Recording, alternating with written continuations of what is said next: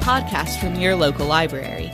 I'm your host, Ellen, and today I'm joined by Faith. Hello, hello. Faith, this is your first time on the podcast. It is. Thank you for having me. I'm really excited. I am so excited about all these new people I get to record with. Um, so, what exactly do you do here at EVPL? Oh, well, um, I work in the marketing department. My title is Visual Design Specialist. So I work on uh, the graphics, uh, like our pump, uh, monthly programming publications, and really anything that has to do with visual stuff for the library. So, do you make the website? I, I don't actually. Um, I might make some graphics, but that is actually uh, Heather in our department that does it. Okay, yeah, cool. So, you are here today in the month of March to talk about women's history. Yes. and we each have some things that we researched. So we kind of looked for librarians uh, that are a big deal throughout history for this. And I have some information on the pack horse librarians. wonderful. And you were researching what again? Um, her name was Mary Lemist Titcomb. Quite a name. Um, she was a really cool lady from uh, the mid 19th century, and uh, you know she actually started the bookmobile, the whole phenomenon, and all that. Awesome. So we're going to start with the horses and then move into cars. And they do kind of just roll straight into each other. Pretty sure, yeah. hmm So the pack horse librarians actually have been a little bit more in the public. So some people may have heard of them recently.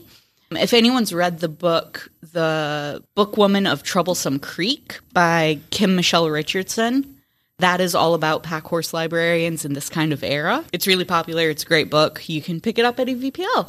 But for those of you who don't know about pack horse librarians, this is a phenomenon that happened during the Great Depression in the 1930s. And specifically, it was in like eastern Kentucky, Appalachia, and that whole area. Uh, do you know anything about that area at that time? Uh, not necessarily. Um, why don't you enlighten me? Give me some more.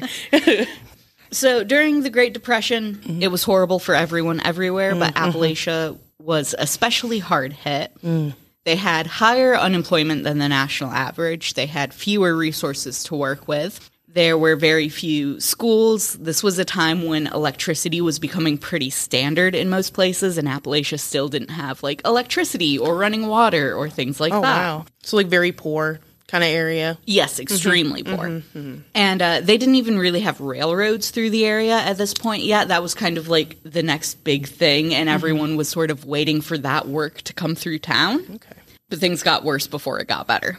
Really, the only thing that there was was coal mines.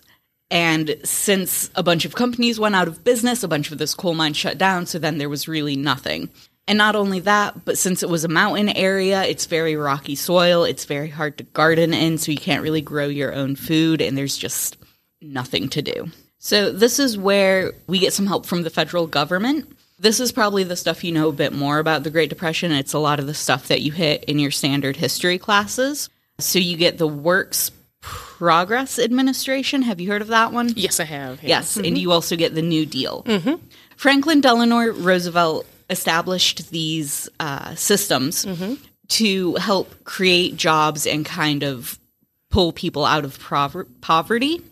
So this was a lot of manual labor. It was a lot of stuff like building roads, um, schools, hospitals, things like that to kind of make both cities function better and give people work. So you're hitting two birds with one stone. Didn't part of that New Deal also build like homes as well? I believe so, but I think it was more like the work enabled people to have money to build homes. Okay, okay. So it's you know It all works together. happen. Yeah. Because yeah, my house was built in the middle of the 30s. oh, really? Yeah. Yeah, so that's fun. Uh, in addition to the president, Eleanor Roosevelt was also a big part of this as well. She would frequently do tours around the country to see like how these programs were working and find out what other help people needed. And then she would come back to Washington D.C. to give the president new ideas and um, share what she'd heard. Great lady. She she worked a lot of ways in the government with him. and Oh, stuff. yeah. Yeah. She is also really the one who pushed for jobs that were appropriate for like women and programs that would help women and children and not just like find the men work, leave the women and children. So she really was kind of innovative in that sense. And uh, that is why there were a lot of programs involving like seamstressing, so like making quilts or new clothes. And also, she was a big push for the Packhorse librarians. She realized that this was a job that women could do that would be respectable, and the federal government then supplied the salary for them.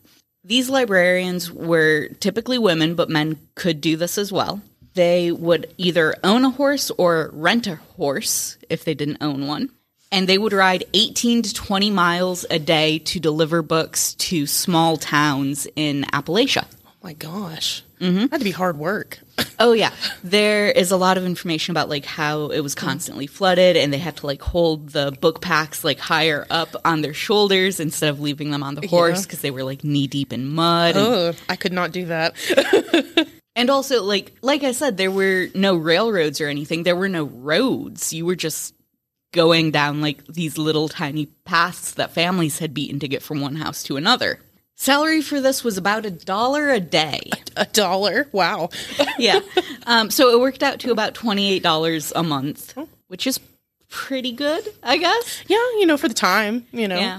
so I, I also, like, I looked up a few salaries and things. I saw that, like, doctors during this time would make about $60 a month.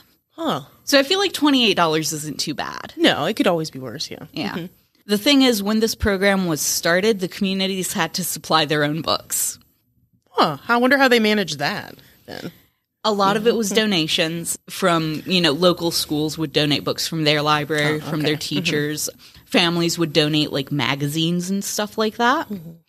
And there were some fundraisers as well. I saw one statistic that showed um, a community raised $103, Wow. which is a big sum. Yeah. And they were able to buy 131 books. Oh man. Which is pretty impressive. Like, that's more than we could probably get. Yeah, that probably, yeah, especially when the salary was twenty eight dollars comparing to that. That's that's crazy. Yeah. yeah. There is a really good description of pack horse librarians in this book called Downcut Shin Creek by Kathi Appel and Janine Cannella Schmitzer. And that is actually a children's book that you can get here at Central Library in our read section. Um, it's really cool. Uh, they describe it saying the way it worked was simple. The WPA paid the salaries for the librarians to maintain a headquarters, usually at the county seat, and carry books on horseback throughout the county. Their circuits worked out so that new books were dropped off at Center 1, and the books already there would be taken to Center 2, and so on. So it's kind of like a bigger version of our messenger system, but all with horses. Oh, that's cool. And the centers might be places like a school building or a community center or a post office, but also these women would deliver books to individual houses as well in the more remote areas.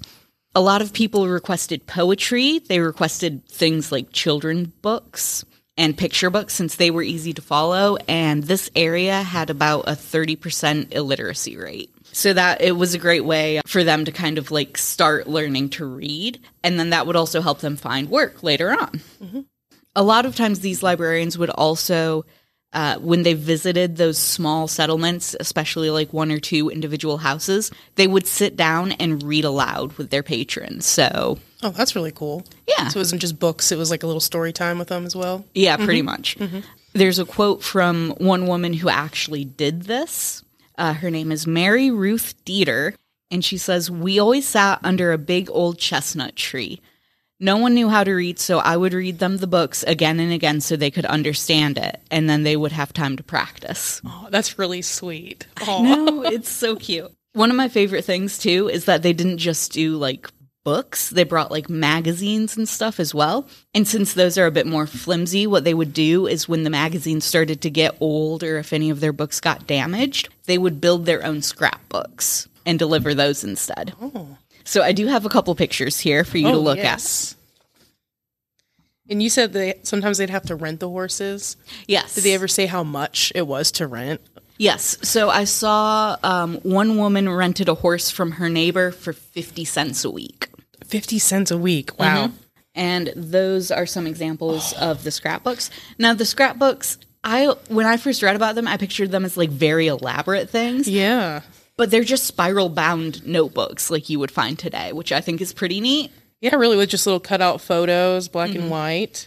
Yeah, so they would make the scrapbooks when they weren't doing their routes. This would be kind of like for us, this would be like getting in new books and processing them. They were sitting somewhere, uh, cutting up old magazines to like make something more useful. Oh, that's really cool. They would include pictures, poems, um, recipes, sewing patterns, sometimes even music and news articles. Wow. And so that was the only way a lot of these people would get like world news and things like that. That's definitely uh, something I would never even think that they would do with that kind of stuff. So that's really cool to learn. So that's kind of how the pack horse librarians worked and what they did. Um, and Faith, I have a fun activity for you. Oh, you do now? yes. so I have here nine pages Oh. of the prices of goods during the Great Depression. Oh, okay.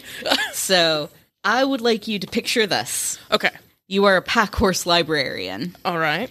Your no good husband left for work and you haven't heard from him in months. Okay. So you are supporting your two little children all alone.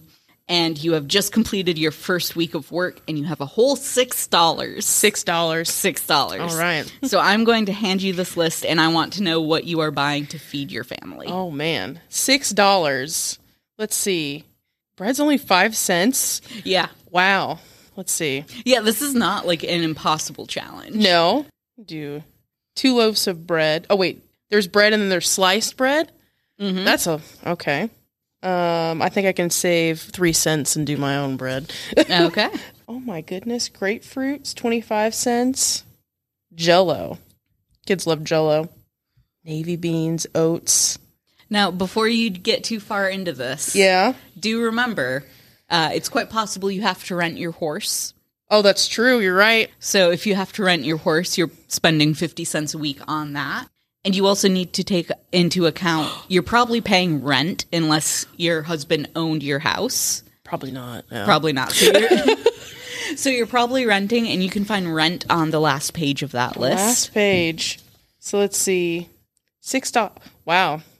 So it looks like the one I can afford is a two bedroom, one bath for twelve dollars a month. Twelve dollars a month. If it's so just me paying, yeah. So yeah. So you'll want to save some of your money to go towards rent. Oh my goodness. So let's say you're gonna make me do math, aren't you? So let's say rent. I can't do math. Twelve divided by four. Uh, three. Three. Yeah. Oh my god, that's basic math. so it's three dollars a week. I only got three more dollars left, and you said it's fifty cents a week for a horse. Yep. Horse rent. Oh my gosh, I only have two fifty. Well, we're not going to be eating much. It's probably just going to be peanut butter and jelly sandwiches for a week, Mm-hmm. if there is jelly in here, and milk. Twenty cents. Twenty-five cents. Let's do twenty-five cents for milk. Flour. No. I would say like you probably have all of your like staples. Yeah. So you have like your flour, your sugar. Yeah. This is like Goodness. What, what else do you need to get through Bread. Bread. at five cents. You know, where's the peanut butter? Is there peanut butter back then? Yeah. You know, I think I might do 15 cents. I think we're just going to do that right there. And I'll Bread and save the rest. butter? Bread and peanut butter and milk. and then the rest, man, that's harder than you think. $6? Yeah. Wow. Oh, I could send a. There we go. I don't know what's left there.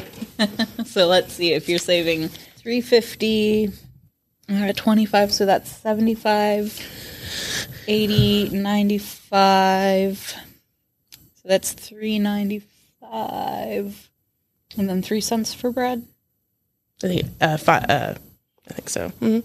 so you will be spending 398 Yeah. so you'll have a dollar and a little bit left Yes, I'll save that because you never know. you never know, you never know. is true. Man, uh-uh. it's like things seem really cheap back then, but when you have a limited budget with how people got paid, you're like, I don't know what I'm gonna do. Yeah. and you would also have to take into account, you know, things like clothing that gets worn out. Like if mm-hmm. your kids outgrow their shoes and that kind of That's thing. That's true. And then like electricity. Well, you said there was no electricity in that area, correct? I'm imagining I'm there.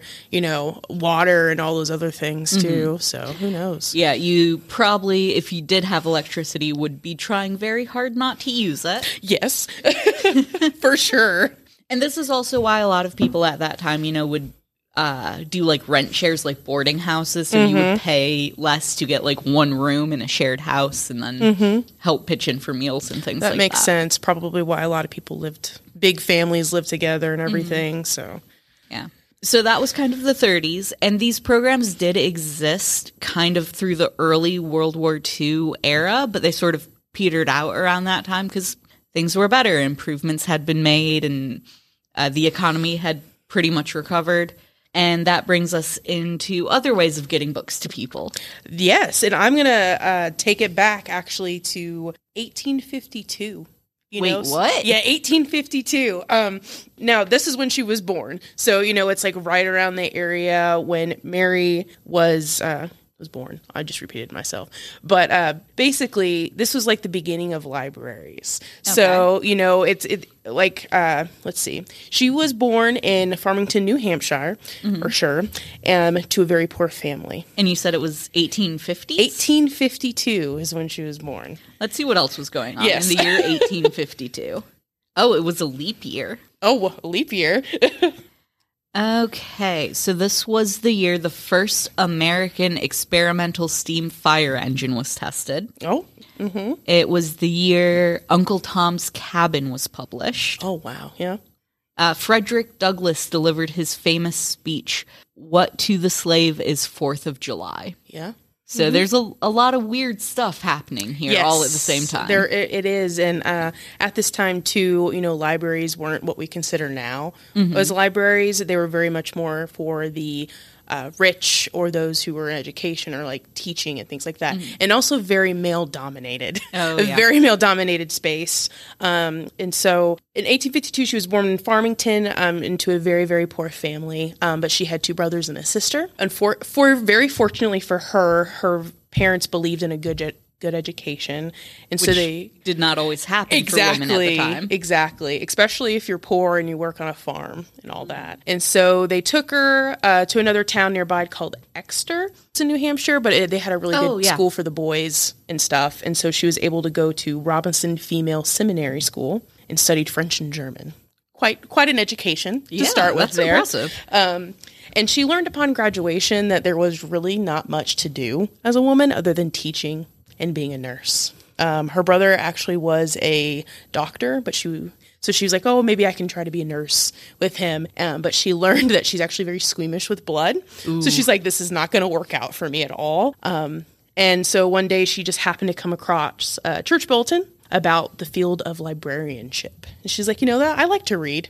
I'm going to try that and see how that goes for me. Um, and at the time, there was no formal training at all. And so she had to do an apprenticeship. Yeah, I heard that was kind of like what librarianship used to be. Um, like what most things used to be. Exactly. Yeah. So uh, she ended up moving to Concord, Massachusetts. Massachusetts. I said that so wrong, but she that's where she moved to, and she started as an unpaid assistant. Now that sounds horrible, working like forty hours or probably more back then, and not getting paid for it. And as a, a single woman, especially back in that time, that that had to be pretty difficult. Yikes. Yeah, because I don't think um, I, I couldn't really find any research on how like where she stayed or maybe if she had family there. What really wasn't touched upon. So Yeah, it- probably if I had to guess, either family or like maybe she was like an au pair or something. maybe, hopefully, you know, Yeah. hopefully it was really successful for her because she later became uh, the cataloger at Ruther, Rut, sorry, at Rutland Free Library in Vermont. And then she became chief librarian. So she kind of found her footing and she really, really loved uh, what she was doing and everything. So for them, chief librarian would be like our director or CEO, Correct. right? Yes, correct. Or like in charge of like everything. Um, she might have a couple other people under her, but you know, really, she was in charge of pretty much everything you can think of. Yeah. But you also have to keep in mind that the libraries then are very different to what we are now. Mm-hmm. So basically, it was a, a really small collection, especially um, with those libraries back then. You know, serving just the inner community, Mm-hmm. basically those who were like uh, walking distance away, if Yeah. that. So a lot smaller than what, what we have now.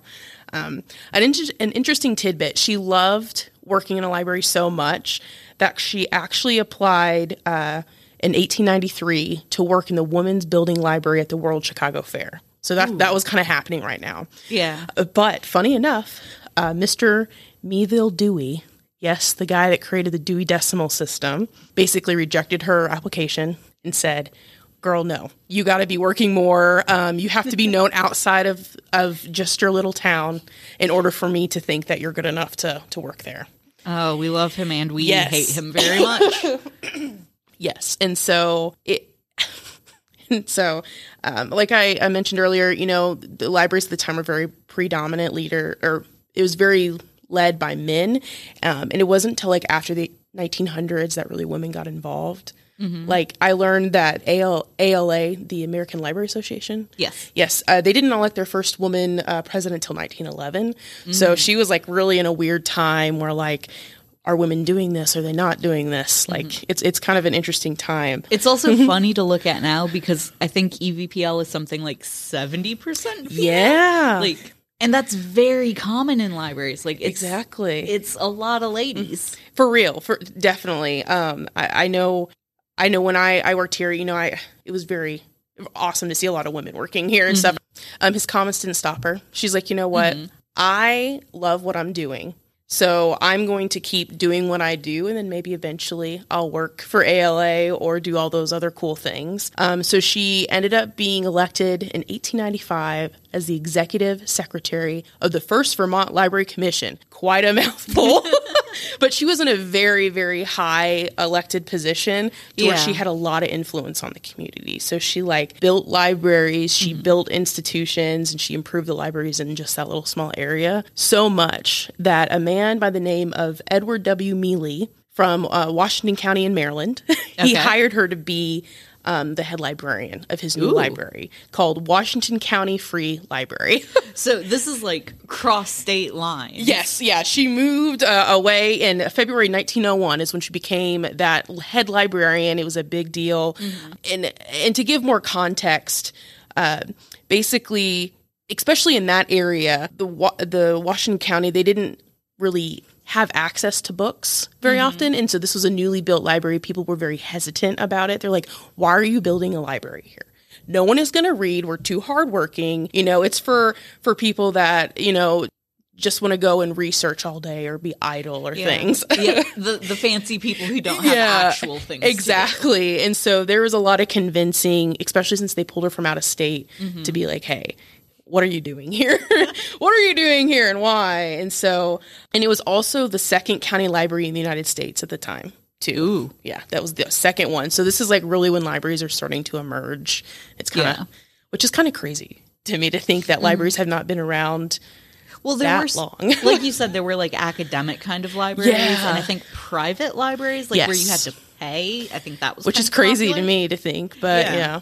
for sure. And like the, the the average Joe, you know, I guess I could say with air quotes, didn't have access to that or had no interest in learning. So, but you know, of course, uh, with all of her experience that she did have under her belt, it was of course a success. Um, she enjoyed loving uh, doing what she did. People loved her. They really saw her passion and everything. And so, despite all the passion she had, she still felt she wasn't reaching people out in the community. So, like uh, at this time, you know, it is the mid mid nineteenth century, about to all like I guess the the depression is like thirty like twenty years away, but Okay. still, you know, it's it's in the poor areas of the the county. It was very very poor, very farm, very rural, and so not a lot of education literacy was very low and everything. And she's trying to bring the whole idea of books. To yes, exactly. And so she did a couple things um, that would help spread books out to them.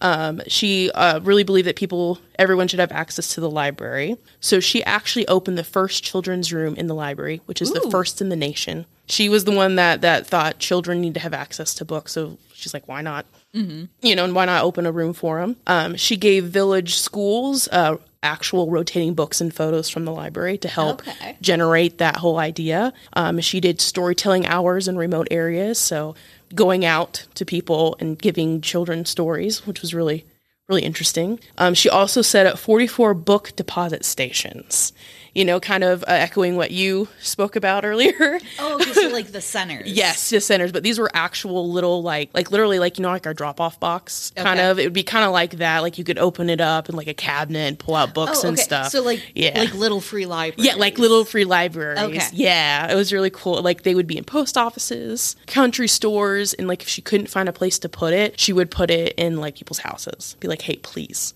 just please let people have access to these books. Yeah, yeah, that is Yeah. very similar to Yeah. the, the traveling Oh, for sure. too. So, um, and they were everywhere. And in, within five years, she set up 44 of those Oh, and wow. stuff. So she really tried to expand her reach out into the community. But despite all her hard work, in 1905, she felt she still wasn't reaching those people in the outer county. And so, what she did, she came up with the idea of a horse drawn book wagon. Oh, okay. That's where it started. Um, and one of her famous quotes is The book goes to the man. We do not wait for the man to come to the book. Oh, I like So that. she goes straight to them. You know, and to us, to me, when I was reading this, I'm like, it doesn't necessarily sound that revolutionary. Because, I mm-hmm. mean, but we have such an easy access to books. Yeah. it, it feels very much like early 2020 when we were all shut down and we like upped all of our digital subscriptions and it's like get as many books Exactly. as you can. we will do whatever we can to get you these books For sure. Like here, everywhere, at books everywhere. It, it's just so funny to me. But th- she didn't really have to fight too hard because people already loved her. The library board actually obtained a Andrew Carnegie gift of $2,500 to fund a wagon. So, which is a big deal. yeah Yeah, I know. Uh, so this this was definitely at the time of a lot of librarian history happening. You know, with Andrew Carnegie, he's starting to to give money to to build libraries, and then uh, just everything else happening. So it's Yeah. very interesting how it's coinciding together. So let's see. I have a lot of specific information about these, so I don't know how much. Let's see.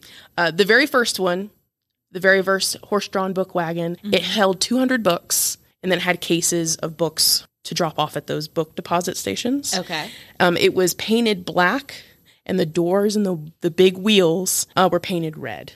oh so you're like you're gonna notice that yeah, you're gonna notice town. so much the fact that um, uh, several people in the outer county they were like, you don't need to bring that hearse up here. like people thought it was a hearse at some points. Um, and so she ended up painting on the side Washington County Free Library, you know, and really helping to say, hey, this we're not coming here to take your dead, you know, kind of thing. um, and it was the maiden voyage was in April of 1905, driven by Joshua Thomas. He was the actual driver of this. And then for the next five years, it carried books to people all over Washington County. And it kind of went on from there. Accident, uh, 1910, where it actually became a bookmobile. So they went from being horse drawn to an actual car. And then, of course, Okay. they uh, held more books and they got a new driver and all these cool things. They actually tripled their route. So they were able to, Oh, wow. yeah, and they were able to cover more ground that way. And then in 1913, an even larger vehicle was needed. so it just kept growing and growing. And the really interesting thing about the last vehicle, it carried 500 books. So there was a lot more books, but also had an extra seat in the in the car. Mm-hmm. So the politicians, other librarians, and all these other people came to observe what the oh. bookmobile was. So I don't know in my my mind, like Eleanor Roosevelt, I imagine she uh-huh. was on that oh, road trip. That's not a historical fact or anything, but that's what I'm picturing in my head. I, i'm now fully picturing that Yes. as well And despite Dewey's hesitance with her, they ended up they ended up becoming friends, which is great because she ended up being the second vice president to ALA back in 1914. So she ended up getting what she kind of hoped for in the beginning. okay. Yeah. By 1922, they spread bookmobile spread all over the United States, with the second one actually being in uh, Plainsville Public Library in Indiana. oh nice So yeah, I thought that was really cool. basically local I yeah, basically local. So yeah, that's the bookmobile, man. Uh, I had no idea it had that much history to it. Um, all thanks to Mary Lemist Titcomb. So she's a pretty cool lady. yeah really passionate. now, i see you have a book I do have with a you. book with me. I do. This book, um, it's actually a children's book. It's called Library on Wheels Mary Lemist Titcomb and America's First Bookmobile. It's by Sharlee Glenn, and um, you can actually get it here at EVPL. Mm-hmm. It uh, really goes through her life and really tells you in depth about all the really cool things that she's done. It was a really big help for me because she has a lot of cool things that happened in her life. So, you yeah know, and you have to like sort through that all. Exactly, exactly. So you can definitely get this here at the library and, and give it a check out because it's pretty cool. Yeah. But it's really interesting how those two topics kind of um, overlap with each other. You Oh, know, yeah, starting definitely, from like- back in the 1850s all the way up to the 30s. So And you can definitely see like the bookmobile. So that I didn't realize that Yeah. started before the Great Depression. Mm-hmm, mm-hmm. So it's interesting to see like those policies probably influenced that whole system as oh, well. probably yeah. It's all got to start somewhere. So mm-hmm. Google that. now I have a book I'm opening up to some pictures. They're in black and white, but you can really see how big the wheels are. Yeah. And uh, which is so comical to me and how many books that were there. Just tons of bookshelves on the outside. It definitely looks a lot different than like a modern bookmobile. yes, it does. So yeah, we have all these great nonfiction books mm-hmm. on these topics. If you do also want some fiction, as I stated before, the Bookwoman of Troublesome Creek is a good one. Uh, Jojo Moyes also wrote a book, The Giver of Stars, that's about a similar kind of thing. I know when it comes to Mary, she is kind of one of those a, a woman that was kind of hidden in history. You know, you you know more about the bookmobile than you do her. Yeah. so there wasn't too. mu- It was really hard to find like extensive knowledge on who she was. So this book, Library on Wheels, served as a primary source for me. But our uh, online resources, Oh yeah. catalog and stuff like that was fantastic. A lot of articles that talk about her from like the 1800s. So Definitely check out these books and other uh, great books on famous women throughout history here at EVPL at any of our locations. We also have some fun stuff going on this month. Stringtown will be hosting a month long trivia quiz. So if you swing by at any time and complete that, you will be entered for a chance to win a prize. And uh, over at Oaklyn on uh, Thursday, March 23rd, there will be an author talk with Autumn Bones. Uh, it's on her new book called Unsolved Indiana Murder Mysteries, Bizarre Deaths, and Unexplained Disappearances. So that should be interesting. Yeah. So any true crime fanatics Yes, definitely check that For out. sure. Well, Faith, it was great to talk with you. yes, thank you for having me. It was great. Yeah, I definitely learned a lot. Oh, same here, this? yeah. And we'll have to have you back on Oh, yeah, please have me. Yeah, I love uh, doing research and I really enjoyed learning about Mary over here. So. If our listeners have any questions or comments, you can send them to podcast at evpl.org. Uh, let us know if you have any ideas for future episodes or any thoughts about what we've been talking about today. And with that, we'll see you next time. Bye.